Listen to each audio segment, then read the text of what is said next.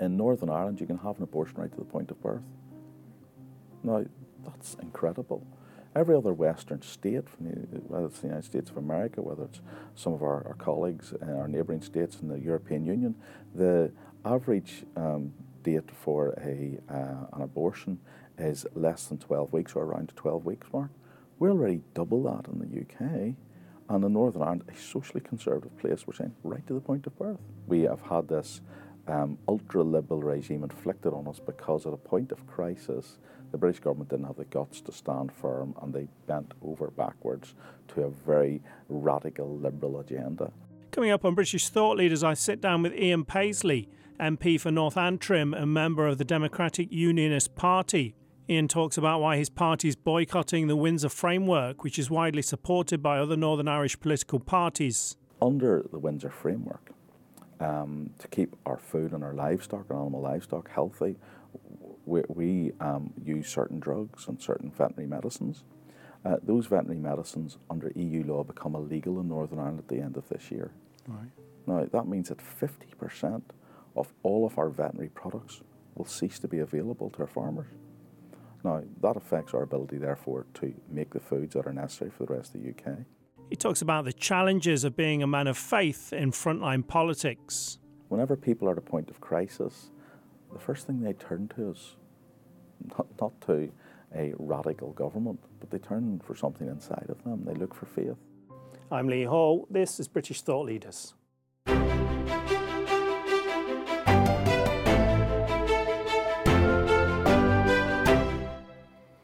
Ian Paisley, thank you for joining us on British Thought Leaders. Thank you. It's been a quarter of a century since the Belfast Agreement. Your father, who founded the DUP, was famously against the agreement.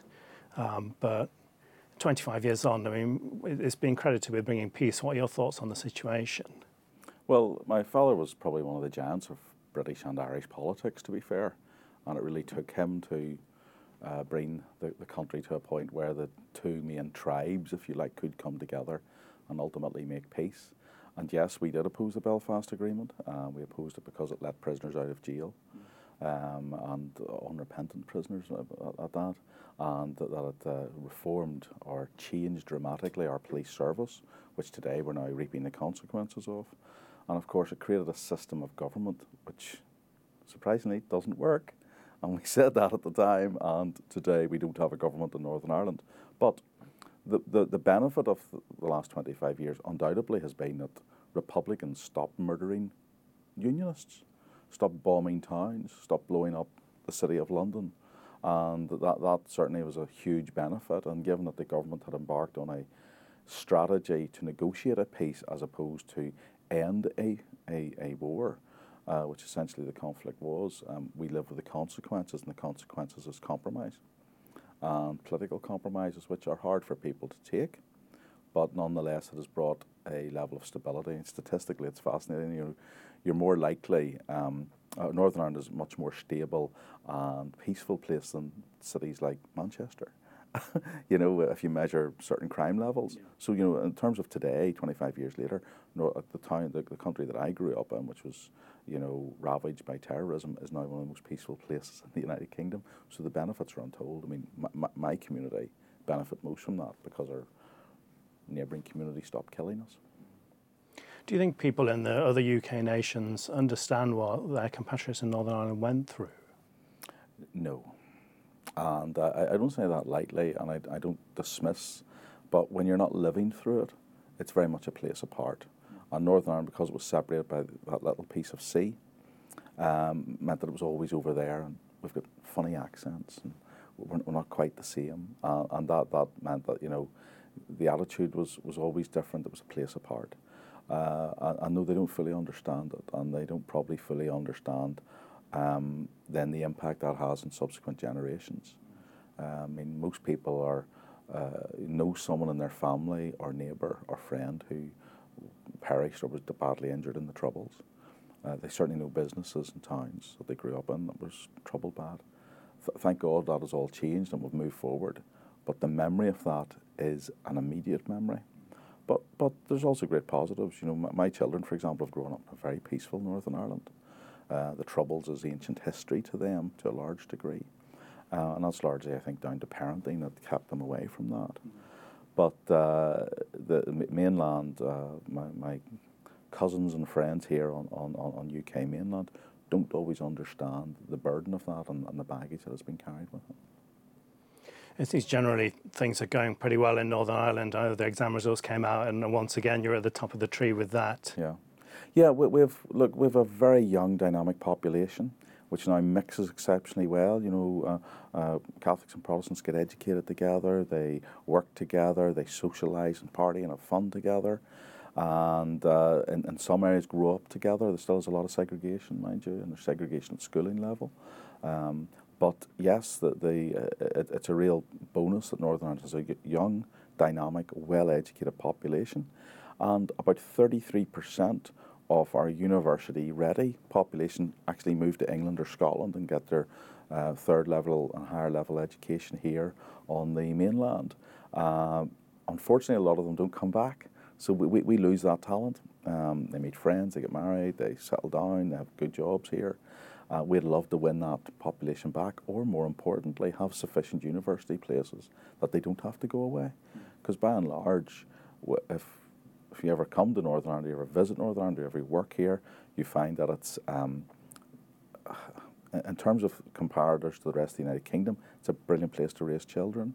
It's less expensive than the rest of the British mainland, but your quality of life and your pound that goes further in, in Northern Ireland make, gives you a much more significant, beneficial life. And I, I, must say this, you know, at the moment I have full employment in my constituency, I have about 3% unemployed. Yeah. I mean, uh, so it's a thriving, dynamic place. Uh, and when there isn't the troubles going on, it's, it's, out of sight, out of mind. And I would love my English, Scottish, and Welsh compatriots to play a much more detailed interest in, in the politic of Northern Ireland so they understand the, the nuances of what we go through at time. Because I certainly take a very deep interest in what happens in England, Scotland, and Wales. And as, as unionists, I think it's important that we should do that. So you're part of the Centre for the Union, which is a think tank focused on preserving the United Kingdom of Great Britain and Northern Ireland. What's so important about the Union? Uh, well, yes, I'm the parliamentary chairman of the Centre for the Union. It's uh, exceptionally good think tank, I would say that, wouldn't I? But it tries to get people to think of those issues of how do we think as unionists, small U unionists, as Welsh people, as Scottish people, as English people, as Northern Irish people, how do we think collectively? There was a great slogan during the Scottish referendum 2014. It's you know stronger together. Mm. I think that's the essence of the union. You know, as individual portions, as individual nations, or as individual states, yes, yes, we're very attractive. Yes, we have our own unique way of doing thing, but the union is about pluralism. It's about sharing our talents, mixing our talents, and making the United Kingdom better. I mean, why is the red, white, and blue of the Union flag so dynamic and pattern? because it's a mixture of people coming together and kingdoms coming together and saying together we are stronger, we can add much more to each other. And the, the union culturally, the union politically, the, the union economically is dynamic and strong. I mean, a little part of Northern Ireland, a little part of Ireland, how could it be part of the fifth largest economy of the world? Because it's part of the union, benefits from that. That's just the economic aspect of it. How could we culturally have a much more thriving and buzzing uh, uh, cultural identity and social identity? It's because we're part of the union and we're, we we are able to mix the cultures of our entire kingdom, whether it's Scottish music with Ulster music or um, English dance. You know, it all comes together, and we have that as a, a collective. And I think culturally and economically and socially, it is such a powerful identity, and um, oh, we, do box well above our weight as, a, as, as, as, in that regard. I got the impression when I was in Northern Ireland that people there probably support the union more than the other countries, even England, I would say. Yeah, I think uh, we definitely are. I think, uh, you know, the island of Ireland used to be called Little Britain. you know, it's the smaller island, it's the Little Britannia. And I think that has definitely rubbed off. Now, there's historical reasons for, for that for 40 years of the last 100, if you're under threat and your identity is under threat and you're bombed and you're shot at, that does make you more stronger in terms of your identity. That's ended, 25 years, but that feeling that, you know, our forefathers have really died for this, you know, this, this isn't a gift from the English to us. This is ours as of right. We determine that we are British. It is ours. We influence what Britishness is. And I, think there is a very strong feeling um, that uh, Northern Ireland's sense of Britishness is palpably more stronger than in other parts of the UK. And, uh, you know, that's part of our history. It's also probably part of the kind of identity of Ulster people. We're quite thrawn. What does that word mean? We're quite stubborn. Ah. and we're a stubborn people, you know, and it comes through. But I think we also um, contribute well to the identity of the UK. Kind of the same with the monarchy, really. I think people in Northern Ireland like the monarchy maybe more than the other nations. Oh, definitely. I mean, uh, His Majesty the King is held in significant regard in, in Northern Ireland, as was uh, the late Majesty, her, the, the, the Queen. Um, I, I, had the honour of speaking to the King uh, on the week of his coronation, and I said, Don't forget Northern Ireland. And he said, How could I? you know, he, he hears it he, and he sees it and he understands the loyalty of the people of Northern Ireland. And that's across community loyalty. You know, the, the monarchy has been able, especially in recent years, to set themselves above the hurly-burly of the noise of ordinary politics and be seen as a collective and a unifying force in a country that has a divided uh, community. I mean, the Northern Ireland community, well, it's, it's one people. We are divided on our nationalist and unionist outlook. But the monarchy has stepped in over the top of that and said, you know, I, I can still be your king, whether you're a nationalist or a unionist. August is traditionally the time when uh, people from Stormont uh, take their breaks, but the Assembly hasn't uh, had a proper meeting for 18 months now. Uh, your party has uh, walked away in protest against the Windsor framework. Uh, What is it about the framework that you feel it's worth boycotting the power sharing agreement over? Well, if, if we were currently in Stormont, we would be implementing the framework by law. Our ministers would have to implement it. And if you're a unionist minister, having to implement something which undermines the union would be anathema. So uh, we took this difficult stand because I'm a devolutionist. I think local politicians running local affairs is a really good and positive thing. So we took this stand to push back against um, uh, running the, the assembly until we get changes to the Windsor framework. Why are we opposed to it? Let me give you two very practical things. Uh, first of all, our largest business is making food, agri- agricultural farming, and then farm um, productivity and producing food in, into um, products which people buy. So um, farm gate is exceptionally important. Uh, there's less than 30,000 farms in Northern Ireland. We feed 17 million people. That 17 million people is on the British mainland. That's our business, that's our shop. And we provide the UK, therefore, with food security. It's traceable, good, tasty British food, made in Northern Ireland, made for the people of the United Kingdom. Under the Windsor framework, um, to keep our food and our livestock, and animal livestock, healthy, we, we um, use certain drugs and certain veterinary medicines. Uh, those veterinary medicines under EU law become illegal in Northern Ireland at the end of this year. Right. Now, that means that 50% of all of our veterinary products will cease to be available to our farmers. Now, that affects our ability, therefore, to make the foods that are necessary for the rest of the UK. It stops our farm businesses from succeeding.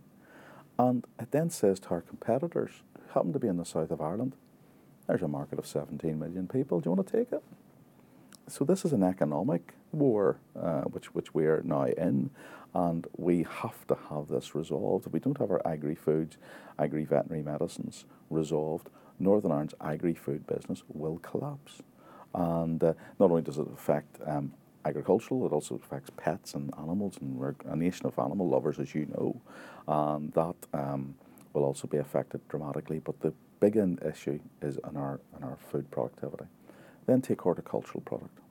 Um, we're a very green island. We get a lot of water, a lot of rain, and that allows us to grow um, certain plants in a particularly good and a way. We also bring plant from the rest of the UK, from GB into Northern Ireland. That's been stopped. We've been told that the breams plants seed potatoes and other products into Northern Ireland with British soil on it would contaminate potentially the EU. So to take a plant from one part of the UK and take it to another part of the UK and to be told by an official the soil in that contaminates potentially the Republic of Ireland, even though it's for Northern Ireland.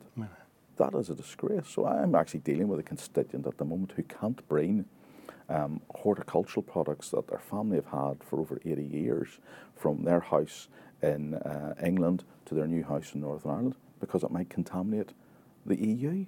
It's appalling. Uh, and that then says to people we're not really British.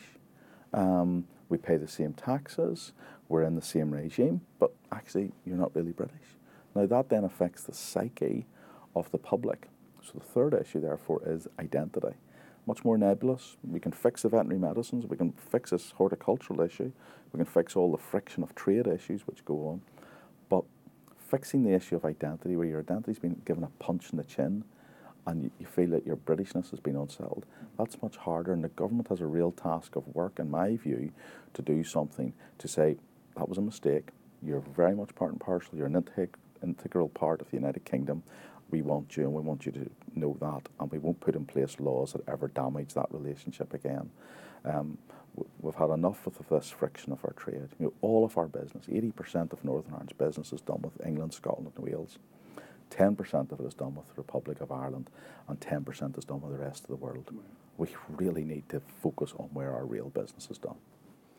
Based on that, it sounds like it will also be a problem for the whole UK, really, if Northern Ireland is the, the breadbasket for the UK. Well, they, they haven't quite grasped this. That you know, if, if you lose potentially 17 million, um, the ability to feed 17 million people in, in GB, where's GB on a food security issue with a, a war going in Western Europe?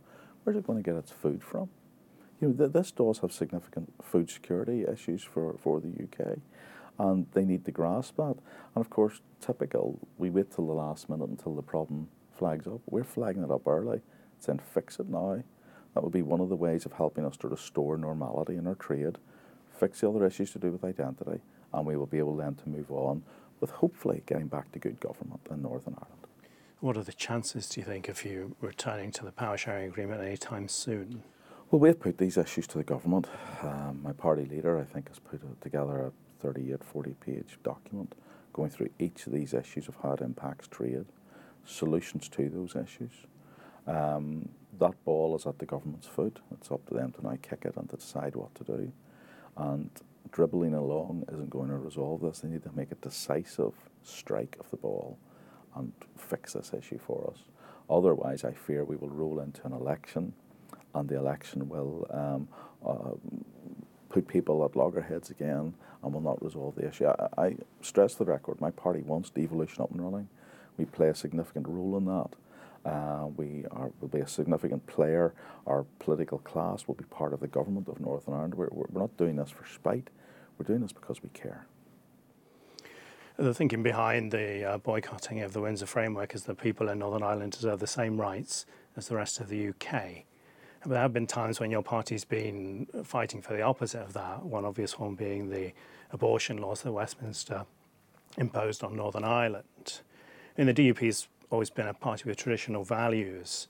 And how do you justify the kind of the different approach on issues such as that? Yeah, yeah no, no I think that's a fair point. Um, these issues of social morality um, and social conservatism, as, as you've pointed out, they're actually issues which are, believe it or not, res, um, supposed to be retained by the devolved settlement. So issues like this in Scotland are for devolution, issues of this in Wales and Northern Ireland are for devolution.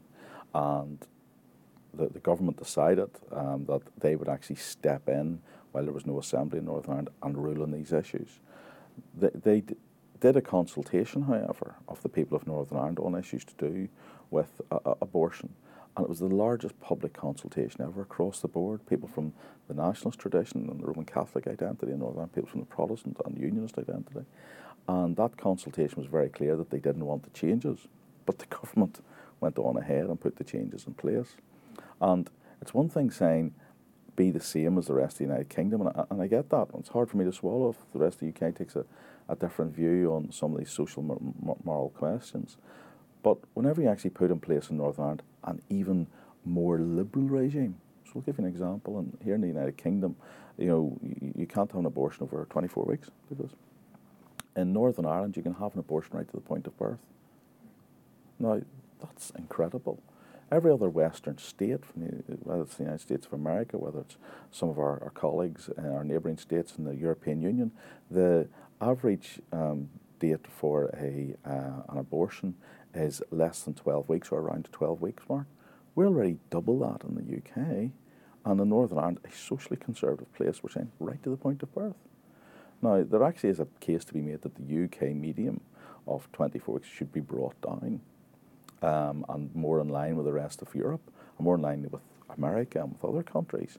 But instead, we have had this um, ultra liberal regime inflicted on us because at a point of crisis, the British government didn't have the guts to stand firm and they bent over backwards to a very radical liberal agenda uh, pushed by a, committee in the European uh, in Europe called CEDAW, which said this is where it should really be. Now, what that has done is it allowed radicals in, here in GB to say the extreme laws that are now in place in Northern Ireland should be applied to the rest of GB whenever actually all of the polling suggests that GB wants to pull back on those, some of those liberal laws.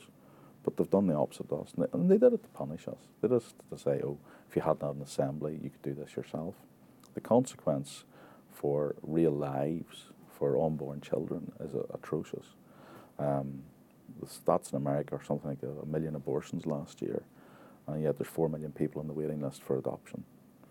you know, Northern Ireland something similar in terms of statistical terms, not the same numbers, but you know, there's more people waiting for adoption. Uh, abortion has increased dramatically, something like tenfold in Northern Ireland, and uh, yet there are people waiting to have um, uh, to adopt children. There are solutions to this.